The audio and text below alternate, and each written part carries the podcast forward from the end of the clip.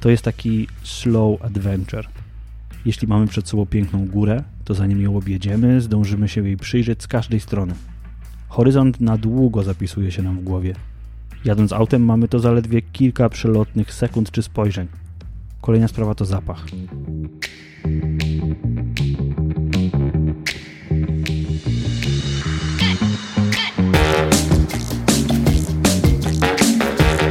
Cześć, z tej strony mikrofonu Piotr Peszko, a to jest kolejny odcinek podcastu rowerowego.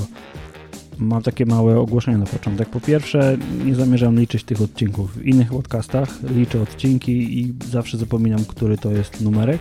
Czy 80, czy 90, czy sezon pierwszy, drugi, czy trzeci, więc niniejszym postanawiam przestać liczyć odcinki.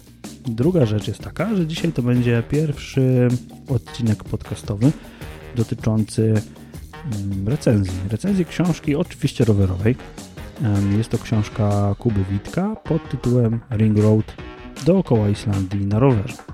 Kuba Witek to jest człowiek, który urodził się w Krakowie, wychowywał w Kielcach, jest filmowcem, wokalistą, tekściarzem i podróżnikiem. Tak przynajmniej o sobie pisze.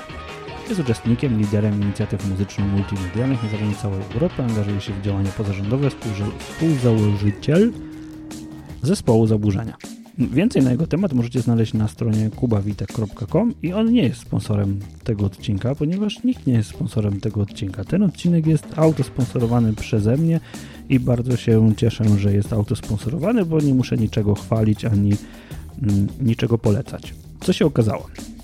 I w ogóle jak, moja, jak ta książka trafiła w moje ręce. Ponieważ ta książka trafiła w moje ręce bardzo tanio, internetowo, ktoś na grupie ogłoszeniowej, jakiejś takiej Kraków coś tam, wrzucił tę książkę i że ona jest do kupienia za 10 zł. Przyjechała młoda dama, wzięła w swą dłoń 10 zł i oddała mi książkę. I w taki sposób wszedłem w posiadanie książeczki, która ma stron 175 i sprawiła, że naprawdę bardzo miło spędziłem kilka wieczorów na wakacjach. Um, książka została wydana w 2016 roku przez wydawnictwo Plac Wolności. Nawet nie wiedziałem, że takie wydawnictwo jak Plac Wolności istnieje. I teraz, dlaczego chcę Was zainteresować tą książką? Przede wszystkim um, ogromna wartość tej książki jest w tym, że ona jest taka bezpretensjonalna to jest książka, w której mam wrażenie Kuba zdaje sprawozdanie z tego, jak się zmaga ze swoją podróżą przez, um, przez Islandię. I, I myślę, że to jest um, to jest ogromna wartość tego. On pisze wprost i wieje, jest mi źle, jest mi zimno, jestem sam, ale zresztą no, posłuchajcie przez chwilę tego, co mówi. Nie mam już siły wyjeżdżać. Ciężko mi nawet wchodzić. Wiatr skutecznie wysysa ze mnie resztki energii. Bieram kurtkę i polar, ale w tej chwili już niewiele to zmienia. Jestem wyziębiony i zatrzymuję się co dwa, trzy słupki. Gdy mijają mnie wielkie ciężarówki, zapieram się i odwracam, bo uderzenia skłębionego wiatru są bardzo silne. Pierwszy raz czuję, że już zupełnie nie mam siły. Jem batonika z sezamem, kanapkę, byle tylko odrobinę się wzmocnić. Nic. Zatrzymuję się co kilkanaście kroków. Szczytu wciąż nie widać, a ja czuję, że coraz bardziej mi słabo. Staram się ocenić sytuację i zastanowić się, co powinienem zrobić. Nie chciałbym zasłabnąć w takim niebezpiecznym i ruchliwym miejscu. Kładę rower na poboczu i siadam na kamienistym podłożu. Wiatr wieje mi niemusiernie w plecy. Odpoczywam kwadrans i walczę dalej, choć martwię się, czy będę miał siłę na długi zjazd ze szczytu. Te nagłe zmiany pogodowe są na Islandii najniebezpieczniejsze. W jednym momencie świeci słońce i jest spokojnie, a nam wydaje się, że mamy jeszcze zapas energii. Nagle pojawia się ten zimny, przeszywający wiatr i okazuje się, że jesteśmy już wyczerpani. No i jak sami słyszycie, zero nabzdyczenia, zero mm, takiego wyprawowego sznytu, że jestem super wyprawowcem i w zasadzie wszyscy mogą czyścić mi buty. Zupełnie tego nie ma. Zupełnie nie ma w całej tej książce. Ona jest po prostu um, ba, bardzo nienadęta. Więc jeżeli potrzebujecie się trochę zrelaksować, jeżeli e, macie ochotę trochę poznać to, jak się jedzie przez Islandię. Nie samą Islandię, no bo oczywiście Islandię trochę może też, bo jakby te, te ciekawe, ciekawe rzeczy o niej możecie się tutaj dowiedzieć, na przykład e, z grubsza jakie są na przykład ceny i dlaczego Kubie cały czas brakuje na coś albo kupuje żółty ser i w ogóle, mm, no to, to o tym się możecie trochę, trochę dowiedzieć. Oprócz tego mm, Tomek pisze o tym, jak spotyka Polaków na Islandii, bo jest ich prawie 3% tego, co mówi Wikipedia.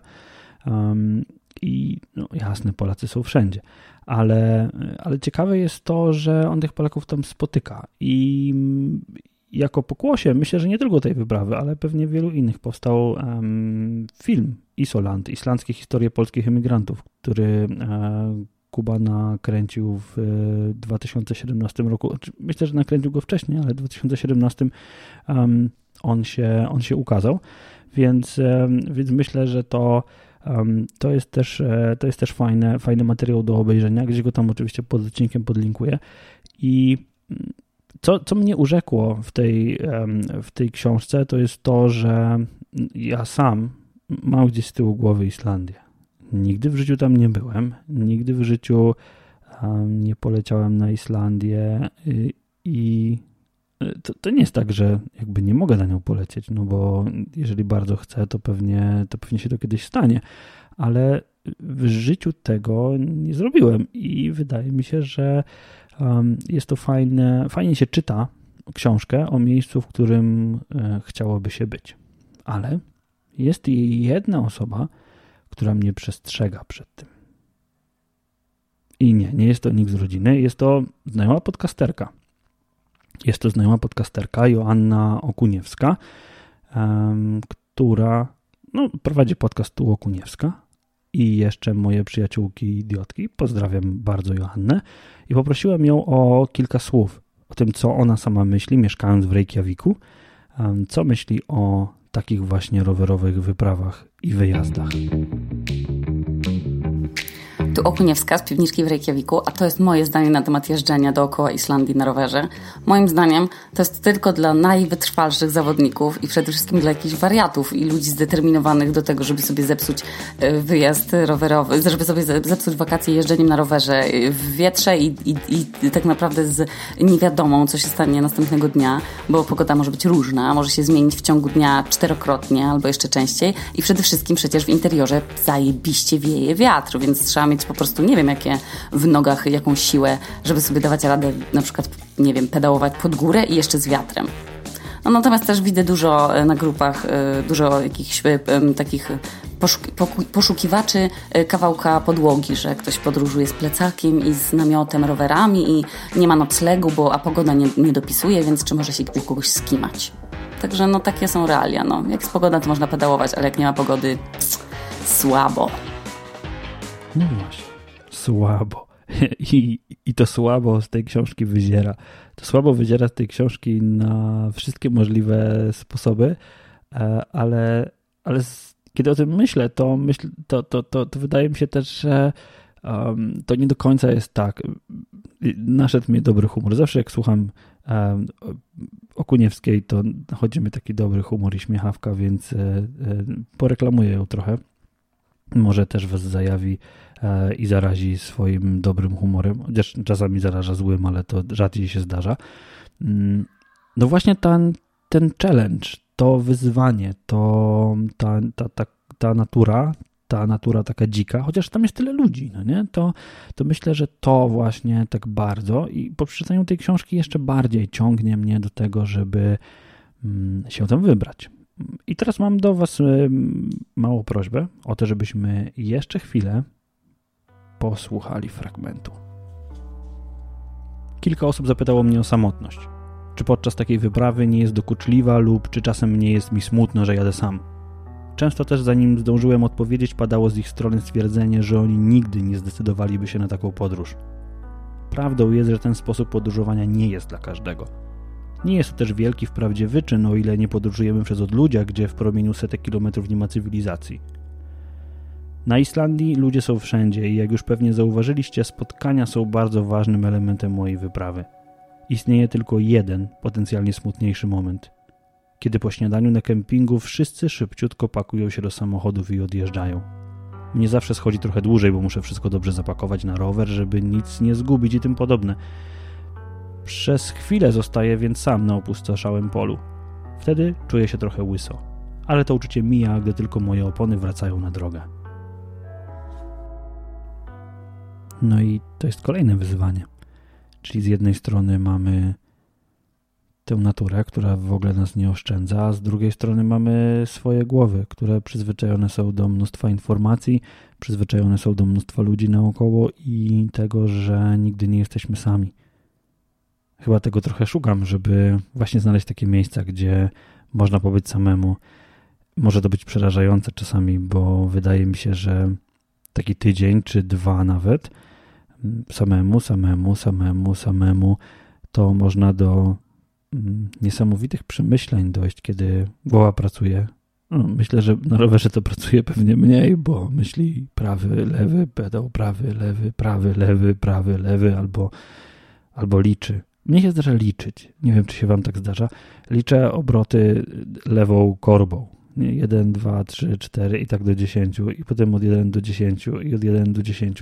Nauczyłem się tego słuchając takiej, korzystając z takiej aplikacji Headspace. Ja wiem, że strasznie dużo mam dygresji w tym podcaście, ale trudno, to jest mój podcast i mogę sobie te dygresje robić i wiecie co? Zdarzyło mi się tak mocno wkręcić w to liczenie, mm, że było to wręcz takie medytacyjne.